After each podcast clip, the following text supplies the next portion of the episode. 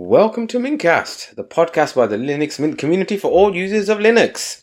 This is episode 413.5, recorded on Sunday, May 28th, 2023. Basking in the spring sunshine, I'm Majid. Frying in Texas, I'm Joe. I'm still Moss. Still fabulous. I'm Bill.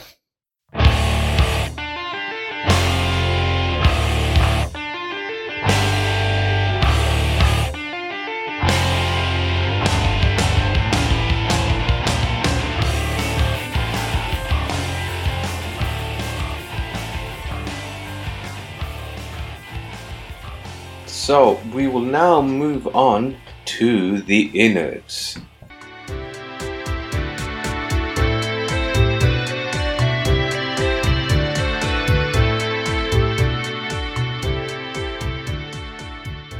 So, in this week's innards, we're going to be looking at Git, GitHub, GitLab, etc. And I just found out um, that I'd always one thought that this was the tr- uh, the case, but it is the, but it is actually true that Git, which is means an unpleasant person in British English slang, is the reason why it's called Git. I just find that brilliant. Well, you gotta let me read it, Majid.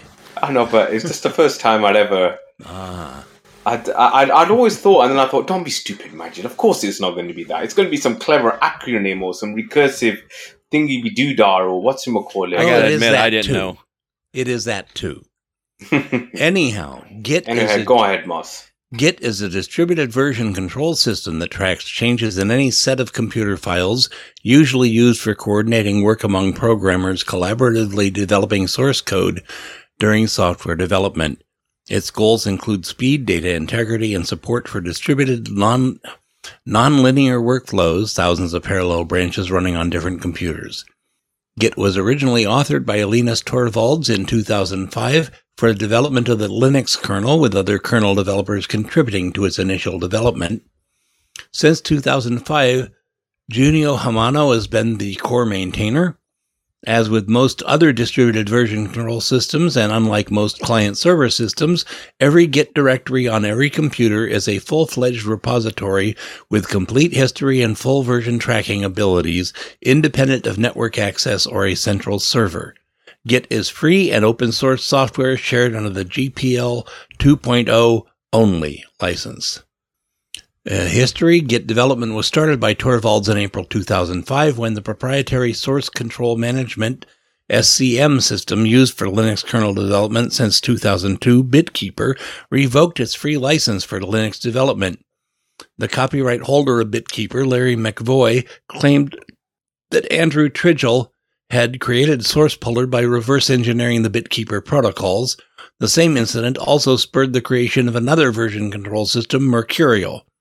Torvalds wanted a distributed system that he could use like BitKeeper, but none of the available free systems met his needs. He cited an example of a source control management system needing 30 seconds to apply a patch and update all associated metadata, and noted that this would not scale to the needs of Linux kernel development, where synchronizing with fellow maintainers could require 250 such actions at once.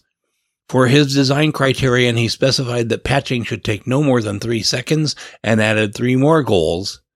Take concurrent versions system, CVS, as an example of what not to do. If in doubt, make the exact opposite decision. Support a distributed BitKeeper like workflow. Include very strong safeguards against corruption, either accidental or malicious. These criteria eliminated every version control system in use at the time, so immediately after the 2.6.12 RC2 Linux kernel development release, Torvalds set out to write his own. The development of Git began on 3rd of April 2005. Torvalds announced the project on 6th of April and became self-hosting the next day. The first merge of multiple branches took place on 18 April. Torvalds achieved his performance goals. On 29 April, the nascent Git was benchmarked, recording patches to the Linux kernel tree at the rate of 6.7 patches per second. On 16th of June, Git managed the kernel 2.6.12 release. Torvalds turned over maintenance on 26 July 2005 to Junio Hamano, a major contributor to the project. Hamano was responsible for the 1.0 release on 21 December 2005. Torvalds sarcastically quipped about the name Git, which means unpleasant person in British English slang. Quote, I'm an egotistical bastard and I name all my projects after myself. First Linux, now Git. End quote. The man page describes Git as, quote, the stupid content tracker, and, quote, the README file of the source code elaborates further. Git can mean anything depending on your mood, random three letter combination that is pronounceable and not actually used by any common Unix command, the fact that it is a mispronunciation of get may or may not be relevant. Stupid, contemptible, and despicable. Simple, take your pick from the dictionary of slang. Global information tracker, you're in a good mood and it actually works for you. Angels sing and a light suddenly fills the room. And I have to This is a family show, but it's GD idiotic truckload of when it breaks. The source code for Git refers to the program as, quote, the information manager from hell. How incredibly nerdy the whole thing. Basically, everything Linus does is incredibly nerdy. So, yeah. Um, have you guys used any kind of uh, version control system? Have you used Git? I've used Git, but just for like I use it for a couple of stri- scripts of mine for Arch, yeah. and then like uh, I use it to yeah, back I've, up uh, config files and stuff. I haven't used it to back up anything. The only thing I've ever done is uh, do git pulls and then you know compile and and run things. Yeah, but um, I, I, have used like um, SVN. I don't know if you guys are, are familiar with SVN from Apache. Yeah. So Arch used to use all these things to pull packages from. okay, well, I'm going to talk about GitHub and GitLab, and I'll let someone else cover all the others. Uh, while Git is a standalone tool that doesn't rely on central repositories, there are external Git repositories that you'll most likely come across. These platforms significantly simplify data exchange between members of a development team, such, serve as an additional backup, and provide various additional functions like documentation, bug tracking, and quality assurance. For public projects, these repositories also act as an information and download page for anyone interested in the project. In essence, these modern web interfaces make it easy to begin and manage Git projects. GitHub Inc. is an internet hosting service for software development and version control using Git. It provides the distributed version control of Git plus access control, bug tracking, software feature requests, task management, continuous integration, and wikis for every project. Development of the GitHub.com platform began on October 19, 2007, and the site was launched on April 2008. Headquartered in California, it has been a subsidiary of Microsoft since 2018. It is commonly used to host open source software development projects. As of January 2023, GitHub reported having over 100 million developers and more than 372 million repositories, including at least 28 million public repositories. It is the largest source code host as of November 2021. Users can choose to open a free account or select one of the multiple paid options, Recently, restrictions on private repositories were lifted, so you can now create unlimited projects that are visible only to selected users. The advantages of paid accounts are increased storage availability, the ability to include enterprise servers for authentication, single sign-on, and the additional support provided by GitHub. If you use GitHub for all your software projects, then you effectively have a cloud solution for your source code. You won't have to search for project data on multiple computers or in old backups because you know you can find everything on GitHub. GitLab Incorporated is an open core company that operates GitLab, a DevOps software package which can develop, secure, and operate software. The open source software project was created by Ukrainian developer Dmytro Zaporets and Dutch developer Sytse Sijbrandij. In 2018, GitLab Inc. was considered the first partly Ukrainian unicorn. Since its foundation, GitLab Incorporated promoted remote work and is known to be among the largest all remote companies in the world. GitLab has an estimated 30 million registered users, with 1 million being active licensed users. GitLab Inc. was established in 2014 to continue the development of the open source code sharing platform launched in 2011 by Dmytro Zaporozhets. The company's other co-founder, Sytse Sijbrandij, initially contributed to the project and by 2012 decided to build a business around it. GitLab offers its platform as a freemium. Since its foundation, GitLab Inc. has been an all remote country, uh, company. By 2020, the company employed 1,300 people in 65 countries. GitLab also gives you the option of running a GitLab server in your own data center, which can reduce costs. Users can install the GitLab platform on their own server to manage Git projects. They can then use the software to develop commercial or open source projects without their code or business data falling into the wrong hands. If you're taking a self hosted GitLab approach, keep in mind that there are several components that must run on one or more servers. These include web applications based on Ruby on Rails, PostgreSQL database server, SSH server, Gitaly server, Redis database server, and Nginx web server.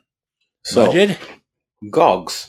Gogs is described on their website as a painless self-hosted Git service. Gogs can be hosted on all platforms. No, no, not you. Sorry. Uh, Gogs can be hosted on all no. platforms supported by Go, including Linux, Mac OS, and Windows. It can even be hosted on a Raspberry Pi.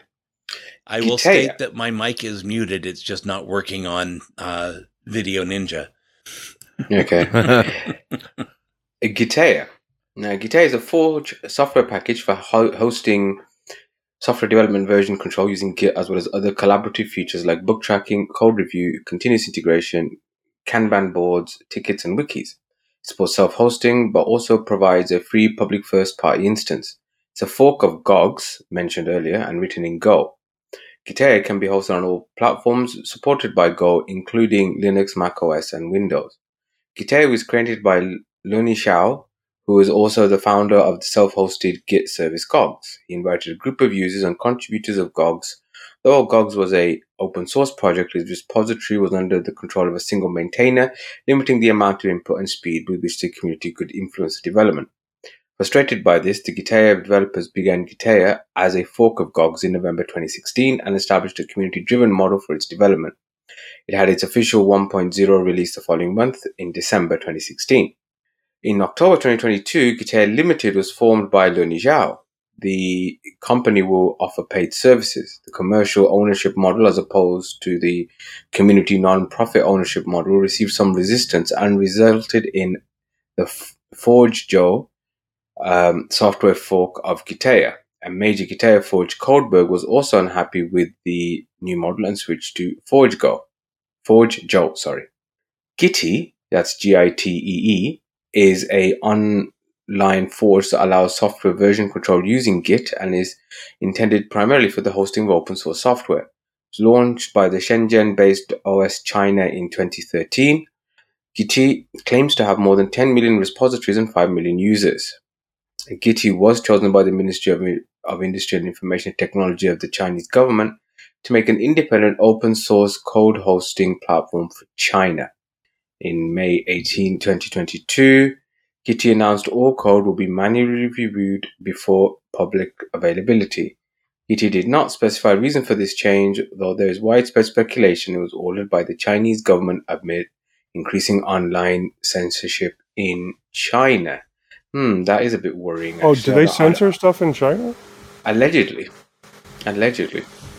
I will point out that uh, GitHub has had a bunch of projects censored or even uh, removed because of their being uh, founded in Russia and a few other locations that are considered by the U.S. government to be dangerous, which is another reason not to use a Microsoft product.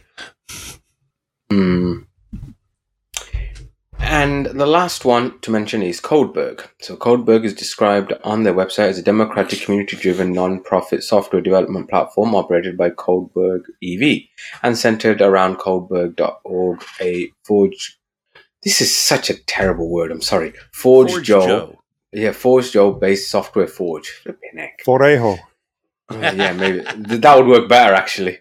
Um, on, on Codeberg, you can develop your own free software projects, contribute to other projects, browse to inspiring and useful, inspiring and useful free software, share your knowledge, or build your projects at home on the web using Codeberg pages, just to name a few. It's a non-profit corporation, but and an open community of free software enthusiasts providing a humane, non-commercial, and privacy-friendly alternative to commercial services such as GitHub. Any comments by any of the fine gentlemen on this podcast? Well, I'm, go ahead, Joe.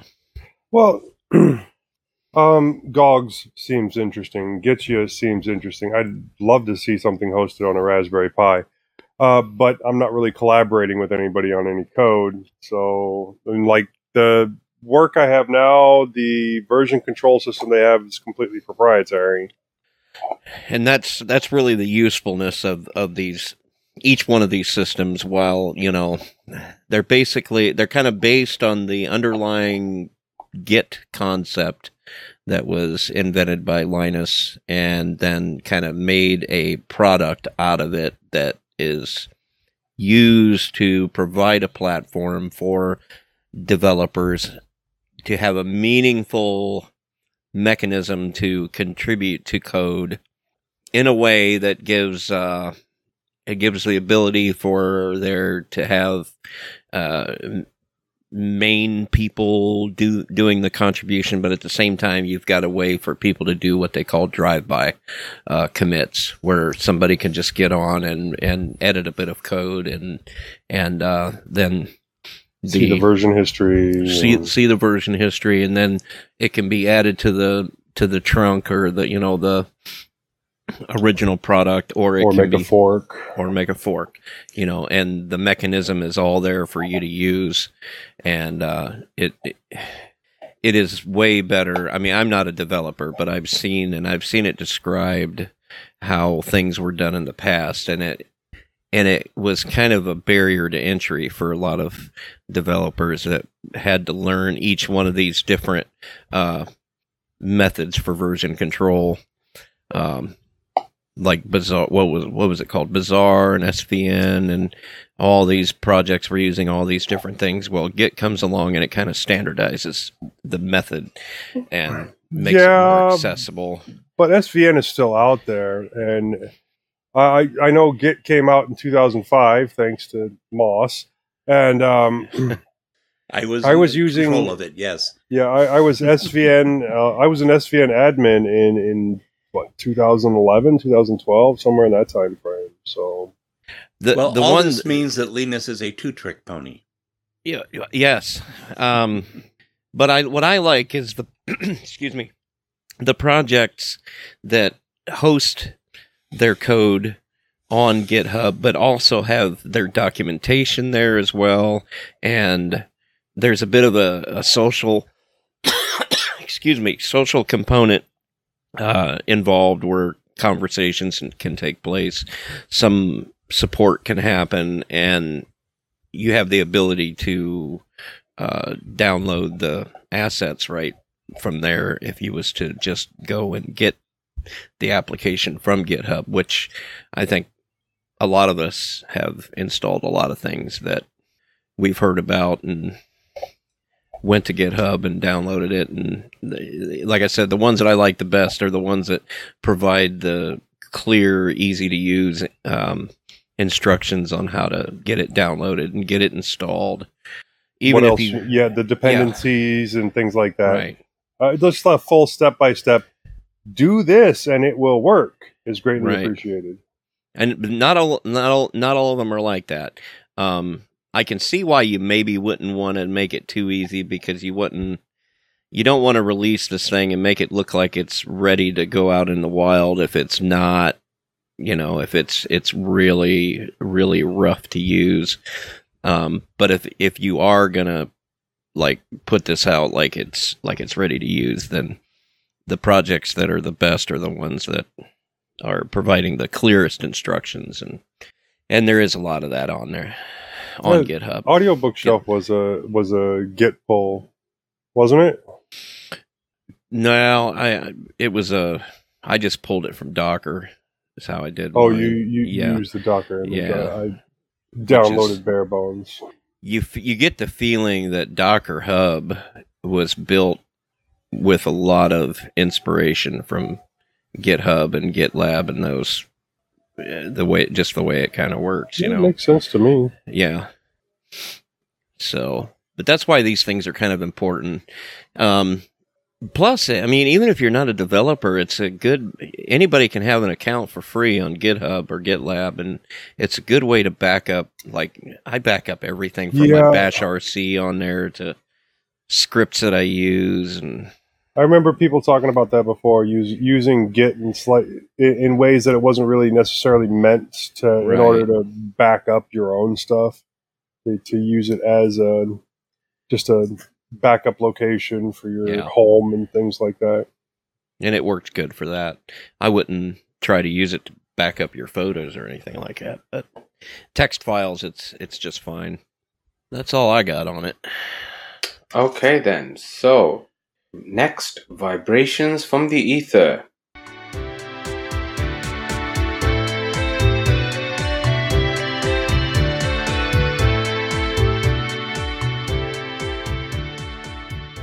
Well, basically, there's no vibrations from the ether.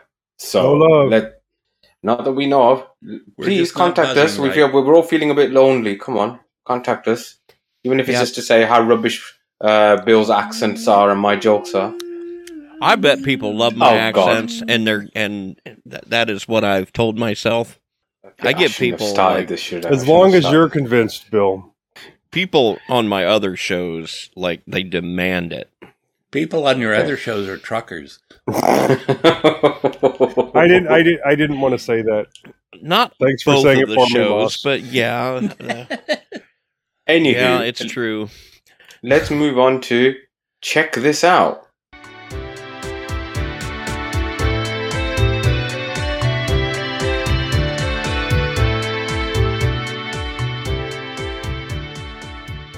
So, Joe, what can we check out? Well, I did put a couple of links here, but I did not put this first one here. I believe it was Londoner that put it here and check this out. So um, uh, I, I, will read all of them. Now, the first one here is uh, generate secure passwords on Linux fast with KeyCutter. And this is from OMG Linux via Londoner. Uh, most of us know that using complex passwords is good security, but coming up with passwords to satisfy the demands of persnickety sign up forms. It, that says pernickety, but I'm pretty sure the word is persnickety. That's what I've always thought. Uh, sign up forms can be an effort. Capital letters, special character, number, hex. Well, you're, you know, I would accept your opinion on that since you are the, the English one here and it is the English language. So if you say pernickety is actually a word. No, it's persnickety. Thank you. Yeah, and if Moss says it's persnickety. Okay, you can hex- take that to the bank, or okay, at least so you, the dictionary. You have all these different and characters: you, capital, special character, number, hex, etc. And, and, hex code is made up, but uh, hopefully you get the point. KeyCutter, formerly known as Secrets, is a simple password generator app for Linux, written in Python and GTK4 libadwaita. It does nothing more than generate random passwords when required. That's it. Now, obviously, using a dedicated password manager, which often have generators built in, or a web browser that suggests complex passwords in signups forms is arguably more efficient, but um, apps like KeyCutter have a place too. The app is not intended to replace your password manager, but is a backup solution if the integrated password generator in, for example, Firefox doesn't recognize the password field, or you need to generate a password for an app where you can't use your password manager or if you want some kind of separation between your password manager and what's generating your passwords. It's ideal for those times when you want to generate a password in an app your password manager doesn't work with, or when an auto generated suggestion doesn't match the necessary uh, criteria. Oh, and um, Londoner chimed in pernickety is proper English work. Two nations separated by a common language. Okay. Um, Nonsense. So sometimes you need a specific character. You can generate secure words up to 100 characters with KeyCutter. Passwords can contain some slash all uppercase letters. Lowercase letters, numbers, special characters. The list of special characters is editable, so if you want to only use specific special characters, edit it. In summary, KeyCutter is a Linux app that lets you generate strong passwords that are difficult for others to guess. Since using unique passwords for different accounts is the best insurance against hacking, this app lets you do that in seconds. Now, I do know that a lot of websites don't allow for like um, what is it, um, caret or the uh, and symbol and, and things like that. And there is an image here from Londoner. Thank you, Londoner. Uh, that shows the um, application and um, how to set it up, or at least partially set it up with um, and you can pick your special characters and the length and everything else. And according it looks like, to Mer- according to Merriam-Webster.com, pernickety is a de-evolution of persnickety. I knew, I knew we weren't done with this. oh, oh, oh, oh, okay. At, at least we can all agree that the correct pronunciation is Damon. That's all I'm going to say. I agree with Joe. I'm with Joe on that one. We're glad we don't have Leo. Because Americans are not comfortable using the word demon for anything good. Clearly, I, I, I agree it's with clearly Damon. Uh, all we're in agreement. We have a consensus on this. Yes. yes we are like the only Linux podcast Damon. in the world with a consensus on the. Well, uh, if it was demon, it would be D E M O N. If it's D A E M O N, it's Damon. In it? Uh, yes, correct. You have officially become American. Oh, now wash your mouth out with soap and water, young man. wash your mouth out, young man. Forget any of that. Eh? I'd you like you have a young man around here, son. You're a bit late to the game on that. I'm telling you, I'm telling you. He, he's practically old enough to be our father. Oh God. This is a cool tool, though. I, I have to admit, I, I it it gets half the job done. The other half, of course, is coming up with a way to back the back the passwords up, you know, in a way that is useful, but at the same time secure. You know, and uh, the obvious method is to just create uh, plain text files and save those on GitHub. You know, like we were talking about before. Yeah, Londoner, unencrypted. Londoner, I, I, saw what you wrote there, and my only response is "It's too brute." what, what did Brute eat two for? Indeed. But anyways, um, the last two links in uh, check this out. While I was doing my research, um, I was looking up interesting projects for Git, and I didn't really find anything that I, I, I wanted to put in the innards, but um, I did grab a couple of links for some interesting projects that if you're trying to get into Git, um, you can easily uh, check out and, and use and and probably not check back in, but at least check them out and, and give them a try. And so the first link is Git Beginner Projects, and the second link is Top Eight Open Source GitHub Projects to level up your coding. So you could definitely um, check out those two links and, and just use Git to either update your coding or just to try out Git in general. Okay, then. No más. So, so time for a few housekeeping and announcements. Thank you for listening to this episode of Mintcast. If you see something you'd like to hear about, tell us, please. Really, please. Send us email at mintcast at mintcast.org. Join us live on YouTube. Post at the Mintcast subreddit. Chat with us on Telegram and Discord, or post directly on the Mintcast website at mintcast.org. Our next episode is going to be at 2 p.m. US Central Time on Sunday, June the 11th, 2023. And there is a link in the show notes to get that converted to your time zone. The next roundtable live stream will be 2 p.m. US Central Time on Saturday, June 17th, 2023. And there is a link to have that converted to your time zone in the show notes. Live stream information is at mintcast.org slash livestream. So, wrapping up, Joe, well, if you like the sound of my voice, you can catch me on a couple of my other podcasts. I'm on the Linux Link Tech Show, which is at tllts.org. I'm on the Linux Lugcast, which is linuxlugcast.com. Um, you can send me an email directly, jb at mintcast.org, or you can buy me a coffee on Ko-fi. Link in the show notes. Moss. Well, if you like the sound of my voice, I'm on Full Circle Weekly News, uh, Distro Hoppers Digest, which is approximately monthly. My email is bardmoss at pm.me. I'm on Mastodon as at Zaivala at hostux.social, and my other contact information can be found at itsmoss.com. Bill? Well, I'm on two other podcasts, uh, Linux OTC and Three Fat Truckers. Go check me out there. Uh, you can email me at bill at mintcast.org. I'm Bill underscore H on Discord, at WCHouser3 at fosstodon.org on Mastodon, and at WCHouser3 on Twitter and Facebook as well. Majid? And I'm available on drmajid at mintcast.org, at Atypical Doctor on Twitter, Atypical Anesthetist on Instagram, Atypical Anesthetist on Discord, and the Atypical Anesthetist podcast on Spotify, links in the show notes. Before we leave, we want to make sure to acknowledge some of the people who make Mintcast possible. Whoever's doing our audio editing, Bill. Only me. Whatever happened to that guy that was offered to do some audio editing? Which one? We have had. La, la, we talked about, I think, last week or the week before. Last episode, somebody, I want to say Brad, was some kind of American name like that. Anywho, doesn't matter. Haven't heard back. Uh, archive.org for hosting our audio files. Hobstar for our logo. InitRD for the animated Discord logo. Londoner for our time syncs and uh, interesting pernickety facts.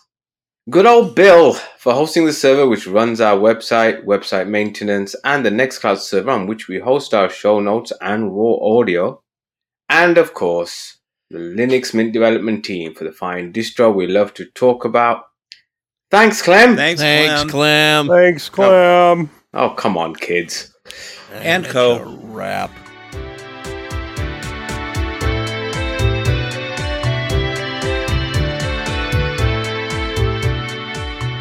This has been another episode of the Mintcast podcast. The show notes for this episode are at mintcast.org. You can send us email at mintcast at mintcast.org. You can find more information about Linux Mint at www.linuxmint.com. You can follow both Mintcast and Linux Mint on Twitter at Mintcast and at Linux underscore Mint. Thanks to Mark Blasco at podcastthemes.com for our theme music, and thanks for listening to this episode of the Mintcast.